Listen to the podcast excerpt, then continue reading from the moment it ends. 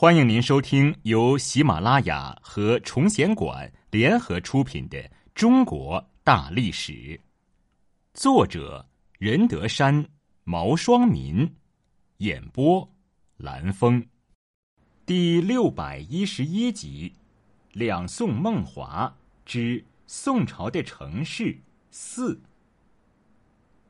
城市的角落。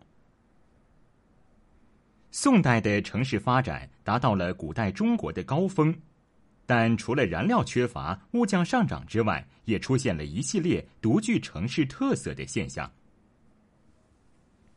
色情业的畸形繁荣。宋代无论是通都大邑还是偏远小镇，都有妓女的身影。据说当时在官府备案的妓女超过万人。而杭州在北宋期间，苏东坡一次出游就可集合起千余妓女，可见规模之大。到了南宋更是发达，虽然在元朝已有所衰落，但就算这样，马可波罗还是对杭州色情业的繁盛感到极度震惊。更让人感叹的是，当时的人们对这见怪不怪，笑贫不笑娼的风气已非常之盛。官府一有公司宴会，就要点妓女去点缀门面。例如，在金明池举办各种竞赛时，官府就让妓女站在彩楼上以壮观瞻。而苏东坡和相差二十多岁的妓女朝云恋爱不止，而刘永更是整日出入歌楼馆所。这在当时不仅没有被人讥笑，反被传为美谈。同时，许多士大夫家里也蓄有歌妓。如果一个妓女容貌出众，又在琴棋书画、诗词歌赋方面颇有造诣，能够迎合士大夫的需求，那么她就可以名利双收。他们甚至可以购买家产，只在家里接待贵客。如果他们能和一些风流倜傥的才子文人来往，诗酒唱和，就会成为名重一时的名妓。在这种情况下，社会上就出现了花魁制度。当时中状元的人称为魁星下凡，花魁也就有女状元的意思在内。花魁被民间评选出来之后，就会立即成为社会仰慕的对象，就连卖油郎等体力劳动者也对他仰慕不已。而官府也往往会让花魁充当一些宴会演出的首席歌手或演奏者。李师师在宋徽宗一朝久居花魁的位置。还得到宋徽宗的宠幸，不过后来在靖康之乱中不知所踪。有了庞大的市场需求，女子买卖就猖獗起来。让人震惊的是，很多父母也加入到出卖女儿的行列。宋代常有嫁女破家之说，范仲淹曾立下规矩。嫁女者前五十千，娶妇者前二十千，再嫁者前三十千，再娶者十五千。京城一些生活困难的民众无力支付这笔钱财，一等女儿生下来就异常爱护，并根据她的具体情况教她各种技艺，等长成之后就卖给士大夫，或做小妾，或做女仆，甚至卖给色情场所。话本《碾玉观音》就有这样一个情节。再问小娘子，如今要嫁人，却是屈奉官员。待诏道：“老拙家寒，那讨钱来嫁人，将来也只是限于官员府地。”对于此种情况，南宋有官员上书：“臣官都人生女，自襁褓而教之歌舞，祭日而娱之，不负有人父母之心。”甚至官宦人家也有不得已出卖妻女者。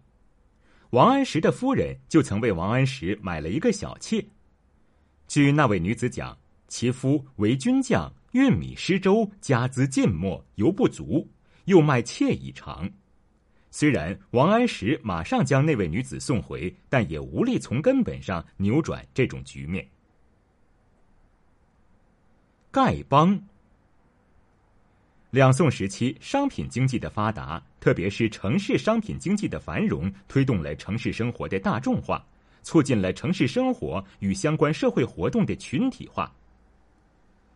宋朝行贿结社之风大盛，当时有飞律社、杂剧、齐云社、旧球、锦标社、社弩、锦绣社、花绣、英略社、史棒、雄辩社、小说、翠锦社、行院、会阁社、影戏、净发社、书替等诸多社团，在这其中就包括丐帮。市场经济的发展使市民有财力施舍。当时开封城内的市民又较为豪爽，曾经有些盲人在军官上下班所经过的一座桥念经求化，往往能如愿以偿，以致该桥就被人叫做念佛桥。在这种情形下，大量的破产农民以及衣食无着的市民就加入到乞讨者的行列中来，人数日益膨胀。乞丐开始从无职业身份、无明确角色地位，向半业职化、职业化转化。再加上官府的推动，丐帮逐渐形成。诸行百户衣着各有本色，不敢越外街市行人辨认的是何色目。至于乞丐者，亦有规格，稍似懈怠，众所不容。一些大城市已经有了丐帮帮主团头。据说。在南宋初年的杭州城中，有一位世袭了七代的丐帮帮主团头金老大，他管辖着杭州相当一部分的乞丐，俨然族长宗老一般，在乞丐中享有相当的权威，负责着众多乞丐的相关事务，但乞丐也得将每月的一部分乞讨收入缴纳给他。就这样，金团头积累了大量的财富，还放债使币。成为杭州城数得着的富户。闲人无赖。随着城市的发展，宋代还出现了一种新的角色，即闲人无赖。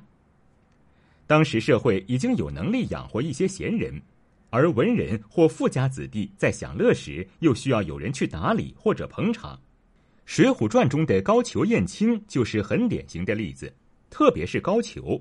他自小不成家业，只好流落到开封府，城里城外为人帮闲，且学到了一套帮闲的本领：吹弹歌舞、刺枪使棒、相扑玩耍，以胡乱学诗书词赋。由于引诱他人子弟天天不务正业，每日三瓦两舍，风花雪月，为人告发，结果被开封府断了二十几丈，赶出开封城。弄得东京人民都不容他再加食宿。后来他得着机遇，又回到了开封城，凭着他娴熟的帮闲本领，先后取得了朝中重臣乃至皇帝的宠幸。而当时色情业的畸形繁荣，也导致了各种帮闲的出现。单是维持色情场所治安的人就为数不少，而当时无论官司宴会、富户宴乐，都要请一些妓女来陪伴。如果要请一些比较知名的角色，就离不开和色情业有广泛联系的中间人。在北宋，甚至还有个专门帮国子监学生招妓赴宴拉皮条的团伙，共十多个人，常驻学府内以专冲告报。宋朝，尤其是北宋，特别推崇道教，算命求卦之风极盛。甚至靖康年间夜袭金营，皇帝也要算一个良辰吉日，因此宋朝就出现了大量的术士，有开店设寺的所谓专家，也有走街串巷的流动术士。据王安石所说，当时在开封城内注册登记的术士就有一万以上，而东京的总人口也不过一百多万，甚至大相国寺庙会也有他们的专门地盘。这些人随意拉个绳子，挂上神客看命的布条，或在案前树立一块决疑的牌子，就开始做起算命解疑的生意来。另外一种则是小偷、流氓、骗子，特别是在南宋杭州城内，他们形成了团伙，光天化日之下就在街上劫火抢劫。另有一些人专干打家劫舍的勾当。在砖墙或竹篱上掏洞潜入富家宅院，拿走成箱的金银珠宝。据说一个小偷屡屡作案，还在被偷人家墙上写着“我来了”，但官府却束手无策。还有些人利用魔术等手段，又有卖买物货以伪易真，制以纸为衣，铜铅为金银，土木为香药，变幻如神，谓之白日贼。还有小偷专门在密集的人群中捡脱衣囊环佩，还有设各种骗局的，以娼优为姬妾，引诱少年为士的，是所谓美人局；以博戏官扑结党手法骗钱的，是所谓贵方赌局。但在这样一个人口庞杂的大都会中，再加上宋朝官僚的无能，是无法根除盗贼和骗子的。